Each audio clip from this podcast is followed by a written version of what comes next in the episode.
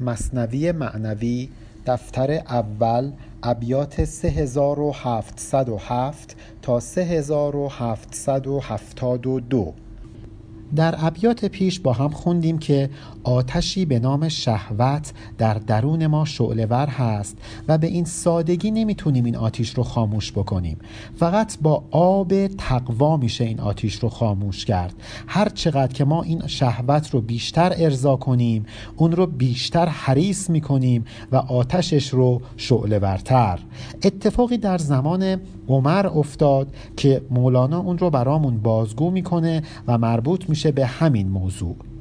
آتشی افتاد در عهد عمر همچو چوب خشک می‌خورد و حجر.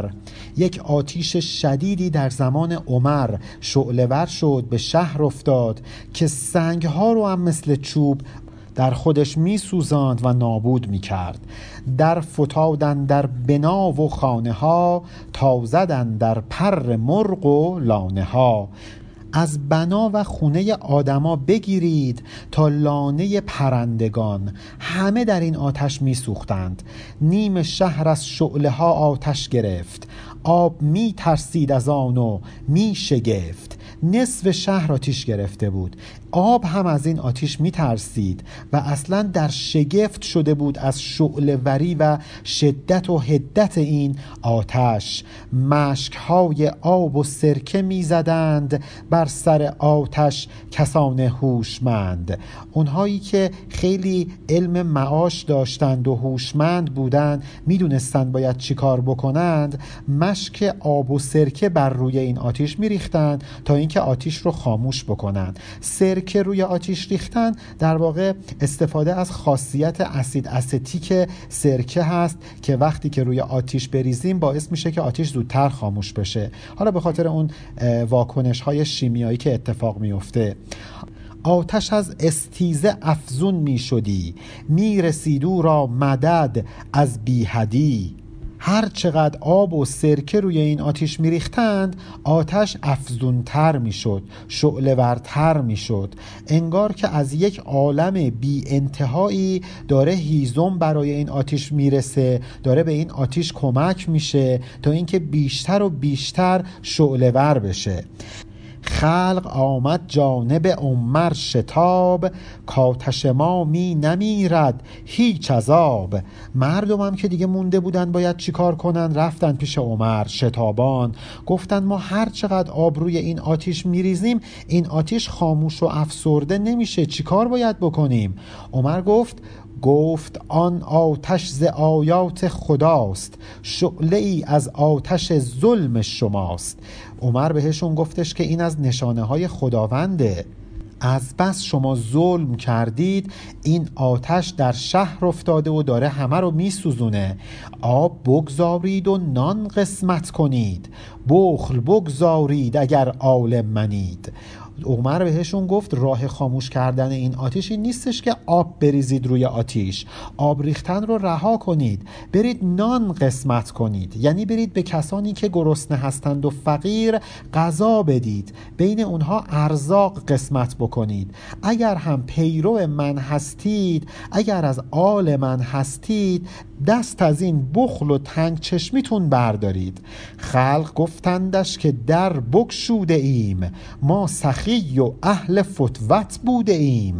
مردم گفتند ما که قبلا این کارو کردیم ما که در خونمون رو باز کردیم ما که سخی بودیم اهل فتوت و جوانمردی بودیم. عمر بهشون گفت گفت نان در رسم و عادت داده اید دست از بحر خدا نکشاده اید. عمر بهشون گفتش که شما اگه یک کار خیرم کردید سخاوتی به خرج دادید به خاطر خدا نبوده بلکه از روی رسم و عادت این کار رو انجام دادید. انگار که می‌خواسته بگه که شما می‌خواید به دیگران نشون بدید که دارید رسم و عادت رو اجرا می‌کنید. به قصد ریا این کار رو کردید. نه اینکه برای رضای خدا و با خلوص نیت. بحر فخر و بحر بوش و بحر ناز. نز برای ترس و تقوا و نیاز. اگر این سخاوت رو به خرج دادید به فقرا کمک کردید برای این نبوده که از ترس و تقوای خداشون این کاری کرده باشید بلکه به خاطر اینکه به دیگران فخر بفروشید این کارو کردید. برای بوش خودتون این کارو کردید. یعنی برای خودنمایی و نشون دادن کر و فر خودتون این کارو کردید. مال تخم است و به هر شوره منه. تیغ را در دست هر رهزن مده. مال ما پول و ثروتی که داریم اموالمون مثل تخم گیاه میمونه مثل بذر میمونه. باید بریم توی یه زمین حاصلخیز اونو بکاریم. نه تو شورزار یعنی پولمون رو نباید خرج هر چیزی بکنیم. مثلا نباید تیغ تیز شمشیر تیز رو به دست دزد و راهزن بدیم. بنابراین اگه ما انفاقی هم می‌کنیم باید به جا این کار رو انجام بدیم. درست این کار رو انجام بدیم. اگه به قصد ریا این کار رو بکنیم انگار دانه رو در شورزار کاشتیم. معلومه که سمری برامون نداره. اهل دین را بازدان از اهل کین. همنشین حق بجو با او نشین. اول برو نگاه کن ببین کی اهل دینه کی اهل کین. کی کینه دینداران رو به دل گرفته و کی مهر دینداران رو. برو یکی رو پیدا کن که با حق همراه و هم آوا هست. برو ببین کی یار و یاور حرف حق و حضرت حق هست و با او هم نشینی کن. در انتخاب هم نشینت حواستو جمع کن. هر کسی بر قوم خود ایثار کرد کاغه پندارد که او خود کار کرد. کاقه یعنی نادان. کسی که فقط به نزدیکان خودش به قوم خودش سخاوت و بخششش رو ارزانی می‌کنه در حق اونها انفاق می‌کنه باید خیلی نادان و احمق باشه که فکر بکنه حالا خیلی کار بزرگی کرده عجب آدم سخاوتمندیه. خب هر کسی معمولا نسبت به نزدیکانش چون این کاری می‌کنه. نهایتا آتشی که در زمان عمر به پا شده بود راه حل خاموش کردنش این نبود که آب روش بریزیم. راه حلش این بود که بخل و کنار بذاریم. راه حلش همنشینی با اهل حق بود. راه حلش این بود که انفاق بکنیم فتوت بکنیم. اون هم خالصانه نه از روی عادت نه از روی ریا. اتفاقی در زمان حضرت علی افتاد که الان داستان اون رو می‌خوایم با هم بخونیم. این داستان رو حتما شنیدید که در زمان حضرت علی یک پهلوانی با حضرت جنگ می‌کنه حضرت بر او غلبه می‌کنه در لحظه ای که می‌خواسته ضربه خلاصی رو بر او وارد کنه اون فرد به چهره امام علی آب دهن میندازه. امام علی در اون لحظه به کشتن او مبادرت نمیورزه و میگه من نیومدم که آتش خشم و کین خودم رو خاموش بکنم. من اومدم که فرمان خدا رو عملی بکنم. کنم اگر می‌خواست همون لحظه بکشدش در واقع انگار می‌خواسته آتش خشم خودش رو فرو بنشانه. نه اینکه با خلوص نیت یه کاری کرده باشه. همون خلوص نیتی که لازمه تا اینکه آتشی که به شهر افتاده بود در زمان عمر خاموش بشه. کاری که ما برای خدا می‌کنیم باید از انگیزه های نفسانیمون مبرا باشه. ما نباید برای اینکه دلمون خنک بشه یه کاری انجام بدیم. خیلی از زیارت رفتنهای ما برای اینه که دل خودمون خنک بشه. خیلی از کارهای خوبی که می‌کنیم برای اینه که دل خودمون راضی بشه. حتی کمک به یک فقیر. خیلی ها کمک می‌کنند نه به قصد ریا به قصد اینکه به خودشون یه حال خوشی دست بده. نه به خاطر اینکه فرمان خدا رو اجرا کرده باشن به خاطر اینکه حال خودشون خوب بشه. خیلی نکته ظریفی اینجا نهفته است و واقعا لازمه که ما دقت نظر زیادی داشته باشیم روی این موضوع. حالا با همین داستان رو بخونیم. از علی آموز اخلاص عمل. شیر حق را دان متحر از دقل اگه من میگم یه کاری رو باید خالصانه انجام بدی برو این کار خالصانه کردن و از امیرالمؤمنین حضرت علی یاد بگیر. حضرت علی شیر حق بود. از دقل متحر بود. پاک بود از هیلگری نمی‌خواست یه کاری رو انجام بده به قصد اینکه یه هیله ای سوار کرده باشه مردم و گول بزنه ریا کرده باشه. خلاصه در قضا بر پهلوانی دست یافت زود شمشیری برآورد و شکافت. در یکی از جنگ ها بر یک پهلوان غالب شد دست یافت یعنی چیره شد بر او پیروز شد و بعد هم بیدرنگ شمشیرش رو بیرون آورد تا اینکه کارش رو تموم بکنه. او خدو انداخت بر روی علی افتخار هر نبی و هر ولی. ولی اون پهلوان به صورت حضرت آب دهان انداخت. همون حضرت علی که افتخار هر نبی و هر ولی هست. ببینید تعریفی که اینجا مولانا از امام علی می‌کنه نظیره شاید شما هیچ جای دیگه مدهی به این زیبایی از حضرت علی نبینید. مدهش نکرده به خاطر اینکه زورش زیاده. مدهش نکرده به خاطر اینکه ابروانش مشکیه. از این مدها که شما از مدها زیاد میشنوید. مدح چشم و ابروی امام حسین رو می‌کنن. مدح جنگاوری امام علی رو می‌کنن. نه اینجا حضرت علی رو خطاب می‌کنه به عنوان افتخار هر نبی و هر ولی. یعنی همه پیامبرا به وجود امام علی افتخار می‌کنن. به مقامی که امام علی بهش دست پیدا کرده افتخار می‌کنن. ببینید وقتی که مثلا تیم ملی فوتبال از یک کشوری می‌بره مردم چقدر به اون تیم افتخار می‌کنن؟ چقدر براشون مایه سرفرازیه همه اولیاء الله همه پیامبران افتخار می‌کنند که انسانند و در جمع انسانها آدمی مثل حضرت علی وجود داره. من خودم شخصا وصفی به این زیبایی از امام علی در هیچ قسمت از ادبیات فارسی ندیدم. آن خدو زد بر رخی که روی ماه سجده آرد پیش او در سجدگاه. آب دهن اون مرد افتاد به صورت کی؟ صورت حضرت علی. همون صورت که حتی ماه هم با اون همه ارتفاع و بلندی در مقابلش به سجده میفته اینقدر مقام امام علی بالا هست. در زمان انداخت شمشیران علی کرد او اندر قضاش کاهلی. ولی حضرت دست از جنگ کشید از قضا کاهلی کرد. یعنی تنبلی کرد در اینکه به جنگ ادامه بده. خودداری کرد در اینکه به جنگ ادامه بده. اتفاقا شمشیرش رو هم انداخت روی زمین. دست از جنگیدن کشید. گشت حیران آن مبارز زین عمل و از نمودن عفو و رحمت بی محل. تعجب کرد اون پهلوان گفت چرا حضرت همچین کاری انجام داده؟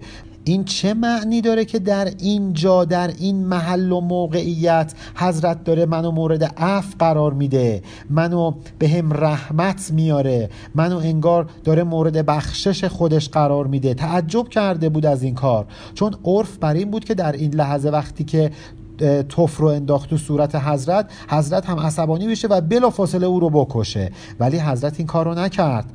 حالا مولانا اینجا یک گفتگو برای ما می‌کنه. گفتگویی که شاید واقعا اتفاق نیفتاده ولی مولانا میره در سر و در دل شخصیت های داستانش و از زبان اونها حرفهایی می‌زنه که انگار اونها گفتن. با این در واقع رسمیه که مولانا در مصنوی همیشه داشته و همیشه به جای شخصیت هاش رفته صحبت های روانشناسانه کرده. گفت بر من تیغ تیز افراشتی از چه افکندی مرا بگذاشتی؟ اون پهلوان برگشت به حضرت علی گفت تو که تیغ تیزت رو تو که شمشیرت رو بلند کردی تا من رو بکشی چرا این کارو نکردی؟ چرا شمشیرت رو انداختی زمین؟ چرا منو رها کردی. آن چه دیدی بهتر از پیکار من؟ تا شدستی سوست در اشکار من. چه کاری بهتر از این بود که با من بجنگی و اون باعث شد که دست از جنگیدن من برداری و بری اون کار بهتر رو انجام بدی؟ آن چه دیدی که این خشمت نشست؟ تا چنان برقی نمود و باز جست مگه چه اتفاقی افتاد؟ چی دیدی که باعث شد که خشمت فروکش بکنه؟ این خشمی که مثل برق بلند شده بود ناگهان دوباره خاموش بشه. آن چه دیدی که مرازان عکس دید؟ در دل و جان شعله ای آمد پدید. من واقعا تحت تأثیر این عمل تو قرار گرفتم. تو مگه چی دیدی که تصویر اون چیزی که تو دیدی افتاد در دل من و دل من رو شعله ور کرد؟ یعنی من رو به شدت متأثر کرد تحت تأثیر قرار داد. آنچه دیدی برتر از کون و مکان که به از جان بود و بخشیدیم جان. در این عالم هستی چه چیزی به نظر تو اومد؟ چی دیدی که از جان هم بهتر بود و به من اون جان رو بخشیدی؟ تو قرار بود جان من رو بگیری ولی صرف نظر کردی از اینکه جان من رو بگیری بلکه تصمیم گرفتی اون چیزی که از جان بهتره به دست بیاری و جان من رو دوباره به من بخشیدی. نه اینکه ترسیده باشی منو بکشی. در شجاعت شیر ربانیستی در مروت خود که داند کیستی. تو بسیار شجاعی. تو شیر ربانی هستی. تو شیر خدا هستی.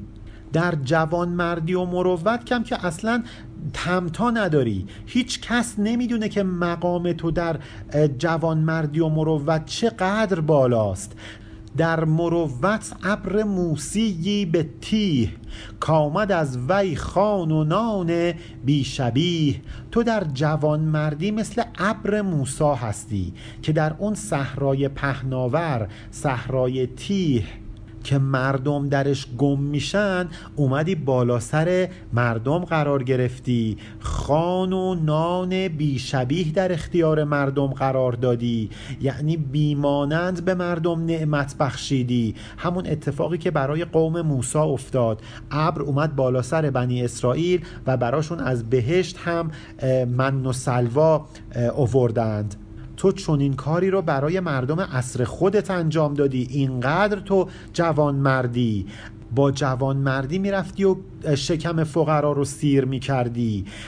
ابرها گندم کند کان را به جهد پخته و شیرین کند مردم چو شهد. درسته که وقتی از ابر بارون بیاد گندم از زمین رویش می‌کنه. ولی جهد و تلاش مردم لازمه. تا اینکه اون گندم تبدیل بشه به یک نون شیرین خوشمزه. در واقع وجود حضرت علی مثل اون ابر بود که باران رو بارید و این گندم ها و دانه های معرفت در میان مردم رشد کرد. حالا مردم خودشون باید جهد بکنن برند و این دانه ها رو برچینند. ابر موسا پر رحمت برگشاد پخته و شیرین بی زحمت بداد. ولی در زمان حضرت موسی دیگه نیازی نبود مردم کاری بکنن. همینجوری از غیب براشون غذا و خوراکی های پخته و خوشمزه می اومد بدون اینکه مردم جهدی بکنن تلاشی بکنن. این من و سلوا که بر بنی اسرائیل نازل شد رو می‌تونید در آیه 57 سوره بقره بخونید. از برای پخت خاران کرم رحمتش افراش در عالم علم. حضرت موسی برای قوم بنی اسرائیل پرچم رحمت خودش رو به احتزاز در آورد همه دنیا دیگه میشناختنش. تازه برای این قوم بنی اسرائیل که پخت خاران کرم بودن. یعنی کسایی بودن که آماده خار بودن. بدون اینکه زحمتی بکشن یه غذای آماده براشون میومد و اون رو میخوردن. مفخور بودن به قول خودمون. یه روز دو روزم براشون اینجوری غذا نمی اومد که. تا چهل سالان وظیفه و وان عطا کم نشد یک روز زان اهل رجا. اون وظیفه و مقرری و اون عطا و بخشش نعمت الهی تا چهل سال ادامه داشت. کم نشد چون اون مردم اهل رجا بودن یعنی امید داشتن به رحمت الهی. ولی چیکار کردند؟ به خصاست افتادند. تا همیشان از خصیصی خواستند. گندنا و تره و خس خواستند. ولی اونها شروع کردن به ناشکری. گفتن آقا خسته شدیم از این من و سلوایی که برامون میفرستی. اصلا ما تره می‌خوایم. برای ما سبزی تره بیار. خدا براشون من و سلوا میفرستاد. اون وقت اونا درخواست تره می‌کردن. درخواست یه چیز خاص بی ارزش می‌کردن. به چون این کسی میگیم خسیس. یعنی آدم چیپ. آدمی که یک چیز با ارزش در اختیارش هست ولی میره سراغ چیزهای بی ارزش. امت احمد که هستید از کرام تا قیامت هست باقی آن تعام مسلمانان که پیروان حضرت رسول هستند در واقع اهل کرم هستند. اینا از نظر مناعت تب خیلی والا مقامند. خیلی درجهشون بالاست. به خاطر همین مناعت طبعشونه که خدا بهشون من و سلوایی داده که تا قیامت باقی میمونه. تعامی که خدا در اختیار اونها قرار داده مال یکی دو روز و چل سال و صد سال نیست. تا قیامت این تعام ادامه داره. آموزه های پیامبر به سان خوراکی های خوشمزه هست که هر کی فقط اراده بکنه از این خوراکی ها میل کنه می‌تونه تا قیامت بهرهمند باشه. تمومی نداره. حضرت رسول خودشون هم در درگاه باری تعالی تعام دریافت می‌کردند. میگن ایشون فرموده بود به قومش که روزه هاتون رو پشت سر هم به هم وصل نکنید. اینقدر گرسنگی پشت سر هم نکشید. یکی از مسلمین بهشون میگه که شما که خودت این کارو می‌کنی. ایشون میگن که شما که مثل من نیستید. من وقتی که در عبادت پیش خدا هستم خدا به من غذا و آب میده. شما که مثل من نیستید. چون ابی تو اندر فا شد یطعم و یسقی کنایت زا شد. ابی تو اندر یعنی در نزد خداوند. وقتی من شبم رو به صبح میرسونم یطعم و یسقی. خدا هم به هم آب میده هم به هم غذا میده. یعنی خدا به من یه غذای معنوی میده. اون آشی که خدا به من میده هیچ وقت شماها نمی‌تونید ازش بهره مند بشید. شماها نیاید بدون افتار و سحر کردن پشت سر هم روزه یه چند روزه بگیرید. من اگه این کارو می‌کنم با شما فرق دارم. در واقع پیامبر اکرم موقعی که به خواب می‌رفتن از عالم غیب طبق این گفته مولانا بهشون غذا و آب داده می‌شد. پس ما که امت پیامبر هستیم دارای کرامت هستیم نه مثل قوم بنی اسرائیل در آن دوران که خصیصی کردند و من و سلواشون قطع شد ما من و سلوامون قطع نمیشه. چون پیروان چنین پیامبری هستیم. حالا اینکه در خواب به پیامبر قضا داده می‌شد رو میشه تعویل کرد. ولی مولانا میگه نه این کارو نکنید. نگید که این منظورمون از قضا چی بوده منظورمون از تعام چی بوده. اینو همین جوری بپذیریم. هیچ بی تعویل این را در پذیر تا درآید در گلو چون شهد و شیر. بدون اینکه تعویل بکنی بخوای بگی نه منظورمون از تمام بوده و اون بوده این رو قبول کن. قبول کن که از عالم غیب از بهشت وقتی پیامبر خواب بود بهش غذا می‌دادند اون وقت این داستان این حقیقت برای تو خیلی شیرین تر میشه. مثل اینکه به گلوت شهد و شیر ریخته باشی. مولانا خیلی هم از تعویل انگار خوشش نمی اومده حتی اینجا میگه زان که تعویل است واداد عطا چون که بیند آن حقیقت را خطا. به خاطر اینکه تعویل کردن در واقع واداد عطا هست. یعنی پس دادن و رد کردن یک چیزی که به شما بخشیدن. شما میگه اونو رد می‌کنی پس می‌زنی. تعویل کردن یعنی این. حقیقت به این شیرینی که پیامبر از بهشت بهش قضا داده میشه رو شما میای تعویل می‌کنی. انگار این حقیقت رو داری رد می‌کنی. میگی نه این خطاه این حقیقت نیست. این خطا دیدن ز ضعف عقل اوست. عقل کل مغز است و عقل ما چو پوست. اینکه ما نمی‌تونیم حقیقت رو ببینیم به خاطر اینه که عقلمون ضعیفه. اگه ما نمی‌تونیم بپذیریم که وقتی پیامبر خواب بودن از بهش بهشون غذا داده می‌شد به خاطر اینه که عقلمون ضعیفه.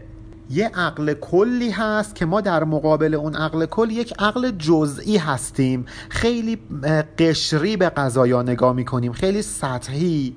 چون توان اینو نداره عقل جزئیمون که اتفاقاتی که توسط عقل کل میفته رو درک بکنه شروع می‌کنه تعویل کردن. بعد مولانا میگه خیش را تعویل کن نی اخبار را مغز را بدگوی نی گلزار را. ای کسی که داری به خاطر ضعف عقلت میای اتفاقات رو تعویل می‌کنی. برو خودت رو تعویل کن. یعنی نیا بگو به نظر من اینجوری میشه به نظر من اونجوری میشه. اون اتفاقی که افتاده رو بپذیر. اخبار رو تعویل نکن. یعنی اون احادیثی که از بزرگان اومده اون روایاتی که به گوشت می‌رسه رو به خاطر اینکه با عقل خودت سازگار بشه اونجوری که دوست داری تعویلشون نکن. اگرم می‌خوای بگی که یه چیزی اشتباس بگو عقل جزئی من اشتباس. نگو این گلزار معنی که به هم رسیده نمی‌تونه درست باشه. این رو هم در نظر داشته باشید. درسته که مولانا جای جای مصنوی تعویل کردن رو مضموم دونسته ولی خودش هم کم تعویل نکرده. مثلا اون حدیثی که با هم در ابیات قبل خوندیم مثلا اونجا که اون داستان رو خوندیم پیامبر فرموده بودن خودتون رو در معرض باد بهار قرار بدید ولی در معرض باد خزان قرار ندید. مولانا خیلی راحت این اخباری که از پیامبر اومده رو تحویل کرده بود. می‌گفت که منظور از بهار بودن در محضر اولیاء الله یعنی بریم خودمون رو در معرض حرفهای اولیاء الله قرار بدیم. این یعنی باد بهاری و منظورمون از خزان بودن در معرض حرفهای کسانیه که مثلا گمراه هستن دور از حقیقت هستن. یعنی خود مولانا هم کم تعویل نکرده توی مصنوی. جای جای مصنوی تعویل خود مولانا از اخبار رو هم شما می‌تونید در واقع ببینید و بخونید. بنابراین تعصب نداشته باشیم رو حرفایی که از مولانا می‌خونیم. عقل خودمون رو هم به کار بگیریم و حقیقت رو از لابلای این خطوط در بیابیم. ای علی که جمله عقل و دیده ای شمه ای واگو از آنچه دیده ای. برگردیم به حرفهایی که در ذهن اون پهلوان در مقابل حضرت علی داشت زده می‌شد. در واقع مولانا داره یه کار روانشناسی می‌کنه و رفته تو ذهن اون فرد پهلوان و داره از دل او سخن میگه. ای علی بگو بگو ببینم چی دیدی که باعث شد جون منو نگیری؟ یه تیکش و حداقل به هم بگو شمه ای از اون رو به هم بگو. بخش اندکی از اون رو هم که شده به هم بگو.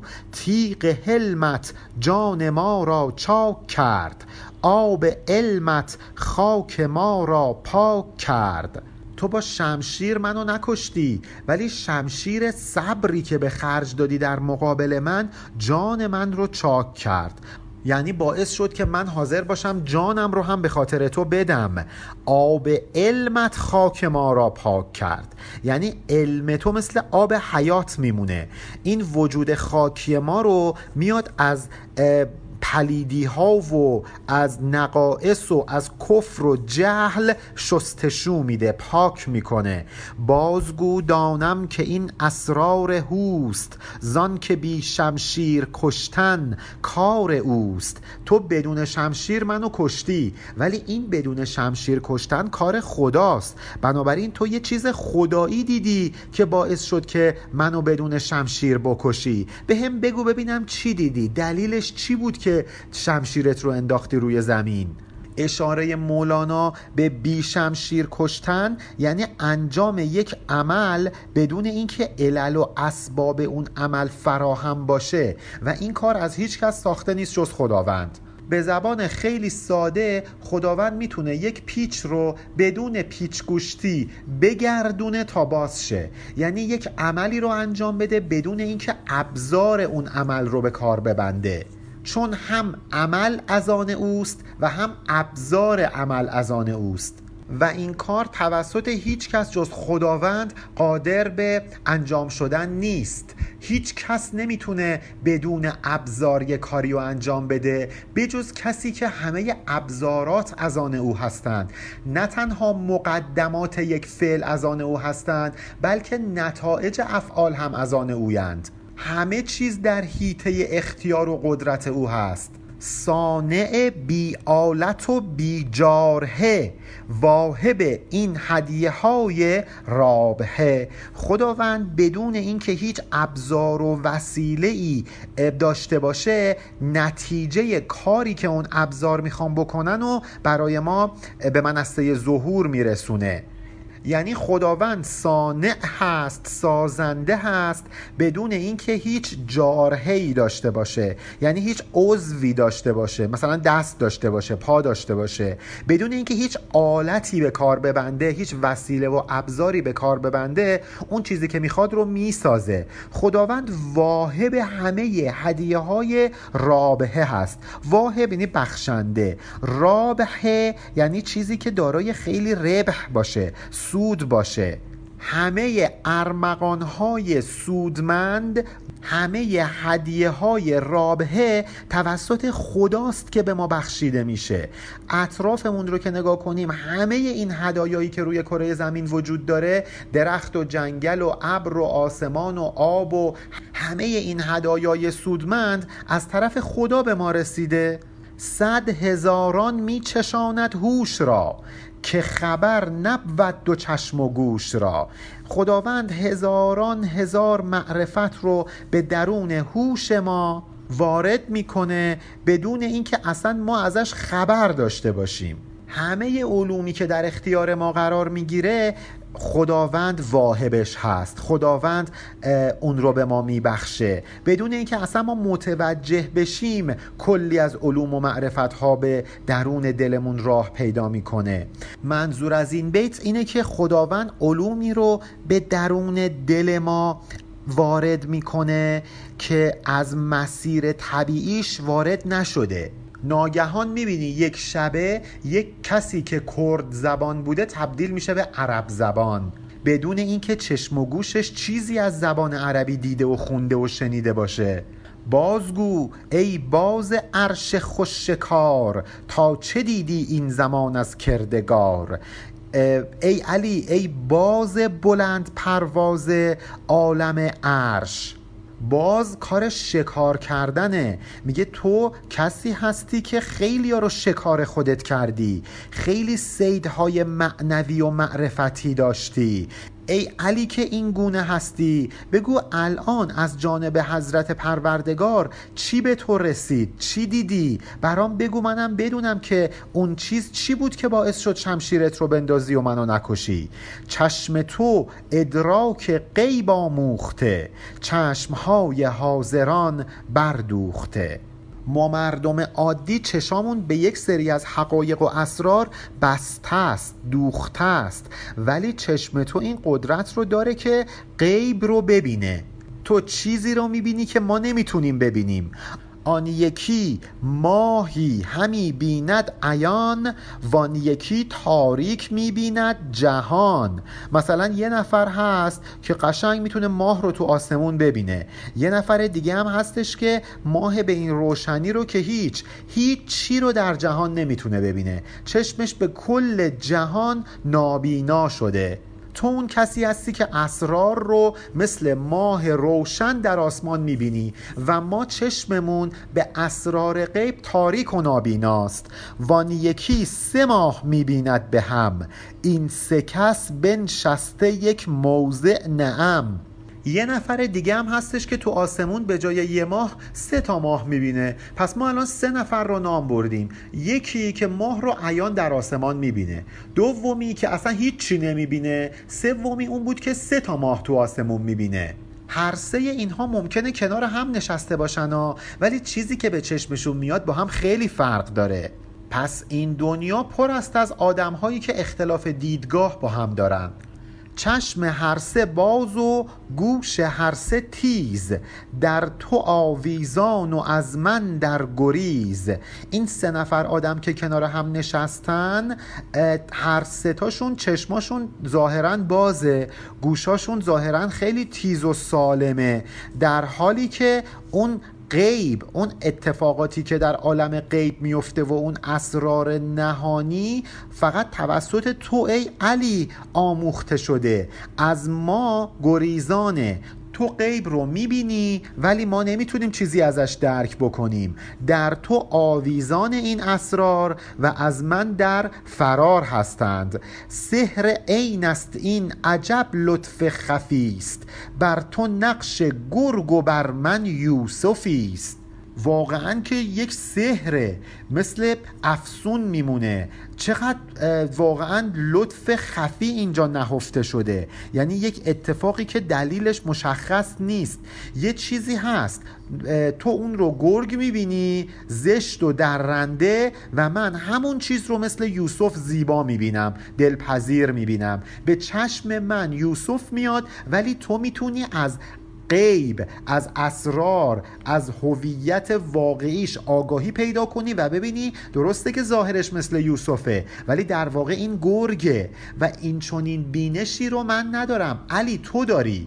من پهلوان جنگنده در این حالت قطعا خیلی خوب می‌دونستم زیبا و پسندیده می‌دونستم که رقیبم رو بکشم.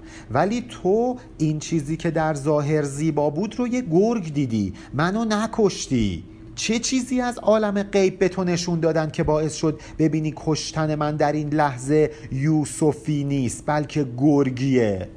عالم ار هجده هزار است و فزون نیست این هجده به هر چشمی زبون. اگه ما 18 هزار تا عالم داشته باشیم حتی بیشتر خب مسلما هر کس که نمی‌تونه به اسرار این عوالم دست پیدا کنه. یه نفر مثل علی می‌تونه این کار رو انجام بده. دقت بکنید که این حرفایی که داره رقیب حضرت علی می‌زنه واقعا از زبان اون نیست. مولانا داره این حرفا رو به ما می‌زنه. فکر نکنید که اون آدم کافر چجوری به ذهنش می‌رسید که چون این حرفایی بزنه. صورت داستان رو خیلی جدی نگیرید. ببینید معنی و منظور مولانا چی بوده.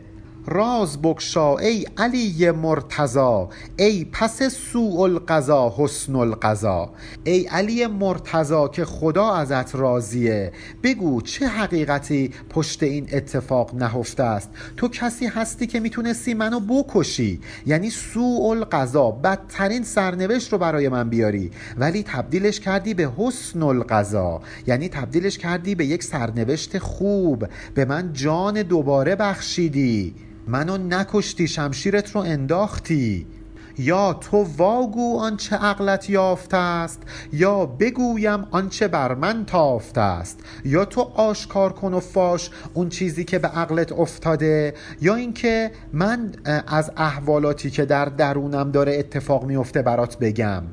از تو بر من تافت پنهان چون کنی بی زبان چون ماه پرتو می‌زنی. اون نوری که در دل تو بود الان داره تابش می‌کنه. به درون من هم تابیده. مگه می‌تونی پنهانش کنی؟ نور تو در من تابیده.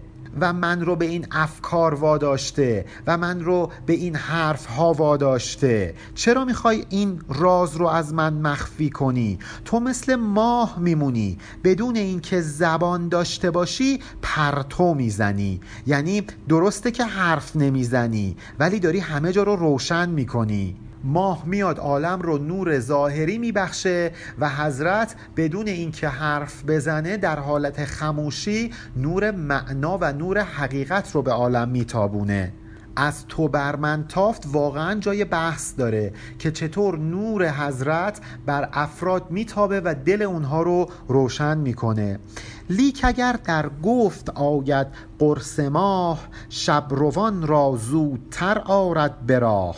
ای علی که بدون حرف زدن نور پخش می‌کنی و دل انسانها رو روشن می‌کنی. اگه بیای گفتگو کنی حرف بزنی اون وقت خیلی زودتر ما روشن میشیم. خیلی زودتر این نور تو ما رو روشن می‌کنه به دلمون میفته از غلط ایمن شوند و از زهول بانگ مه غالب شود بر بانگ قول. اگه اون کسانی که شب رو هستند شبا حرکت می‌کنند ماه رو ببینن از ماه کمک بگیرن حرف ماه و گوش کنن خیلی راحت میان مقصدشون رو پیدا می‌کنن یعنی می‌تونن با وجود ماه مسیریابی کنند. اون هم مسیر راست و درست. دیگه خب توی این شرایط که به بانگ و حرف قول به صدایی که قول بده به اون توجه نمی‌کنن که. یعنی دچار قفلت نمیشن. ماه داره میدرخشه. دارن مسیریابیشون رو انجام میدن. دیگه جایی برای گمراهی وجود نخواهد داشت. اگه یه بانگ منحرف کننده ای می‌خواد قافله رو منحرف کنه بکشه به یه گودال تا اینکه اونها رو راهزنی کنه با وجود ماه در آسمان. دیگه کسی گول اون صدای قول رو نمی‌خوره که بخواد گمراه بشه. پس علی بیا حرف بزن و بر ما آشکار کن تا اینکه ما گول حرف قول رو نخوریم. ماه بی گفتن چو باشد رهنما چون بگوید شد زیا اندر زیا ماهی که بدون اینکه حرف بزنه بدون اینکه بخواد چیزی بگه می‌تونه مردم رو راهنمایی بکنه. اینجا شما ماه رو می‌تونید ولی خدا هم در نظر بگیرید که حتی حضورش باعث هدایت میشه. همین ولی خدا که حتی حضورش بدون حرف زدن می‌تونه باعث هدایت مردم بشه. حالا اگه حرف بزنه ببینید چه نوری پخش می‌کنه. نور علا نور میشه. زیا اندر زیا میشه. چون تو بابی آن مدینه علم را چون شعاعی آفتاب حلم را. ای علی تو در مدینه علمی.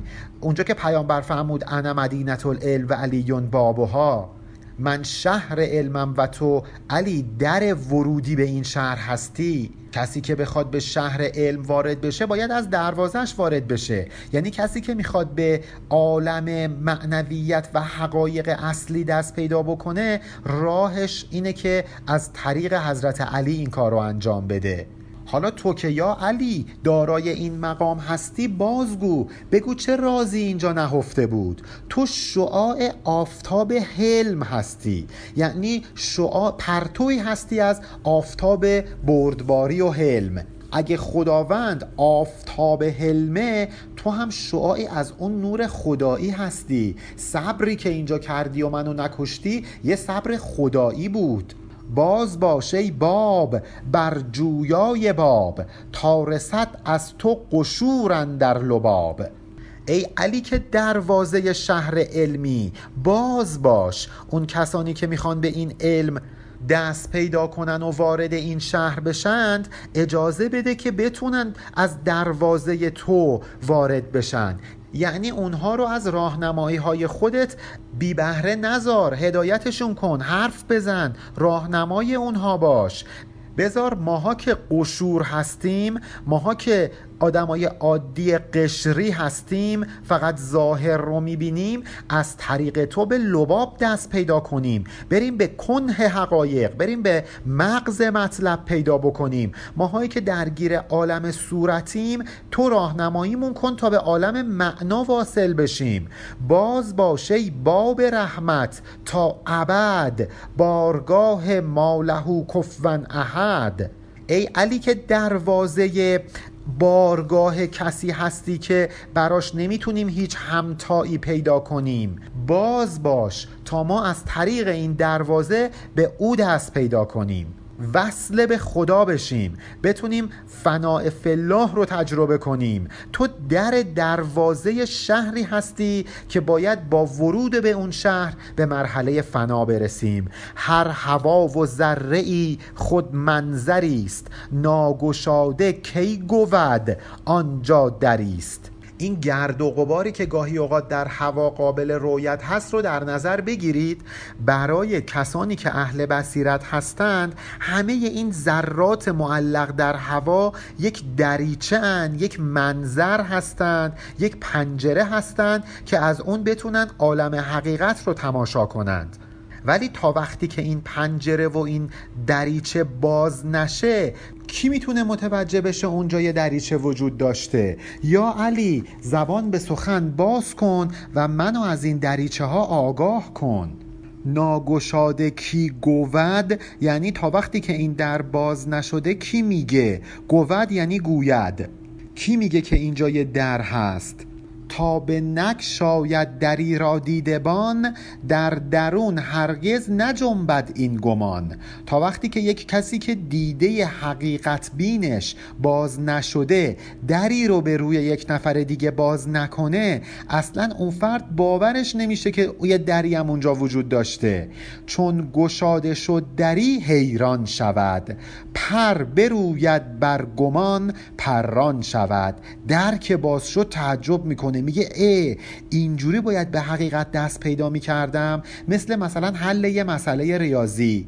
مثلا اگه بخوای یه مسئله ریاضی رو حل کنی گاهی اوقات باید یه چیزی رو اضافه کم کنی. مثلا باید یه دو ایکس مثبت و منفی بزنیم. دو ایکس اضافه کنیم دو ایکس کم کنیم. بعد اون دو ایکسی که اضافه کردیم با یه قسمت از معادله تبدیل میشن به یه اتحاد و بعد مسئله حل میشه. یه نفر ساعت ها داشته این مسئله رو حل می‌کرده یکی دیگه میاد بهش میگه کاری نداره که. یه دو ایکس اضافه و کم کن. بعد اون فرد تعجب می‌کنه میگه ای راه حلش این بوده.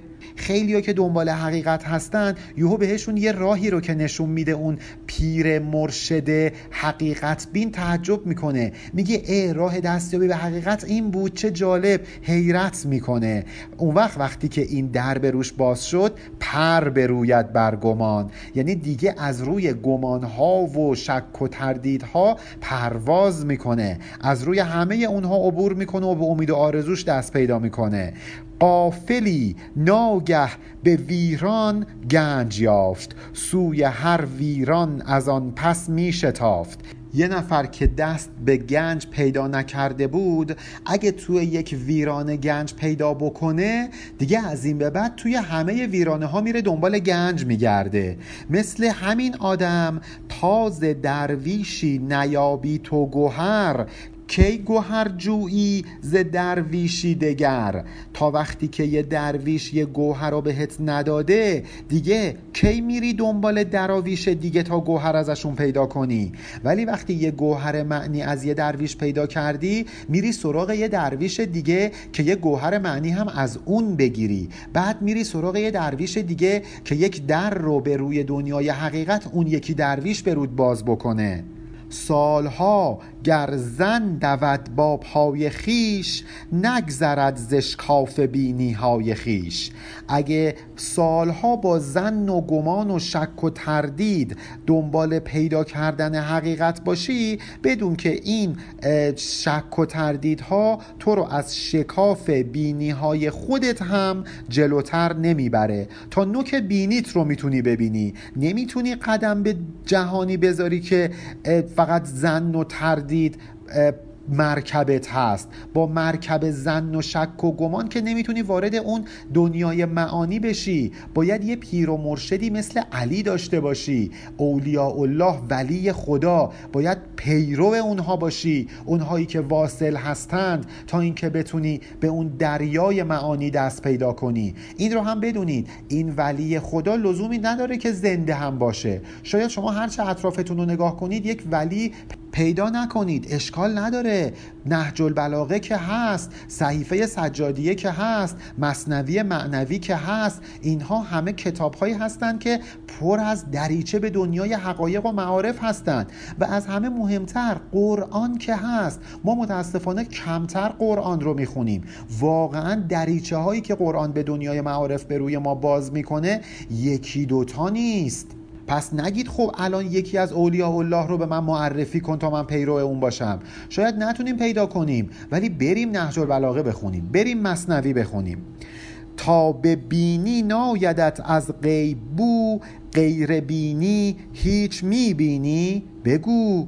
تا وقتی که از عالم غیب به بینی تو یک بویی نرسه یک چیزی بهت ندن. یه چیزی نشونت ندن. بگو ببینم می‌تونی چیزی به غیر از همین بینی ظاهری خودت ببینی؟ پس اون چیزی که می‌تونه حقایق رو ببینه یک خصوصیاتی داره که با دنیای صورتمند جمع نمیشه. ما یک چشم باطنی می‌خوایم تا به کمکش حقایق رو درک بکنیم. نه اینکه این چشم ظاهری که در صورتمون وجود داره. علی باید زبان به سخن بگشاید دریچه ها رو باز کند تا ما به عالم حقیقت دست پیدا کنیم. ادامه این داستان رو در ابیات بعدی با هم می‌خونیم. پایان بیت 3772 علی ارفانیان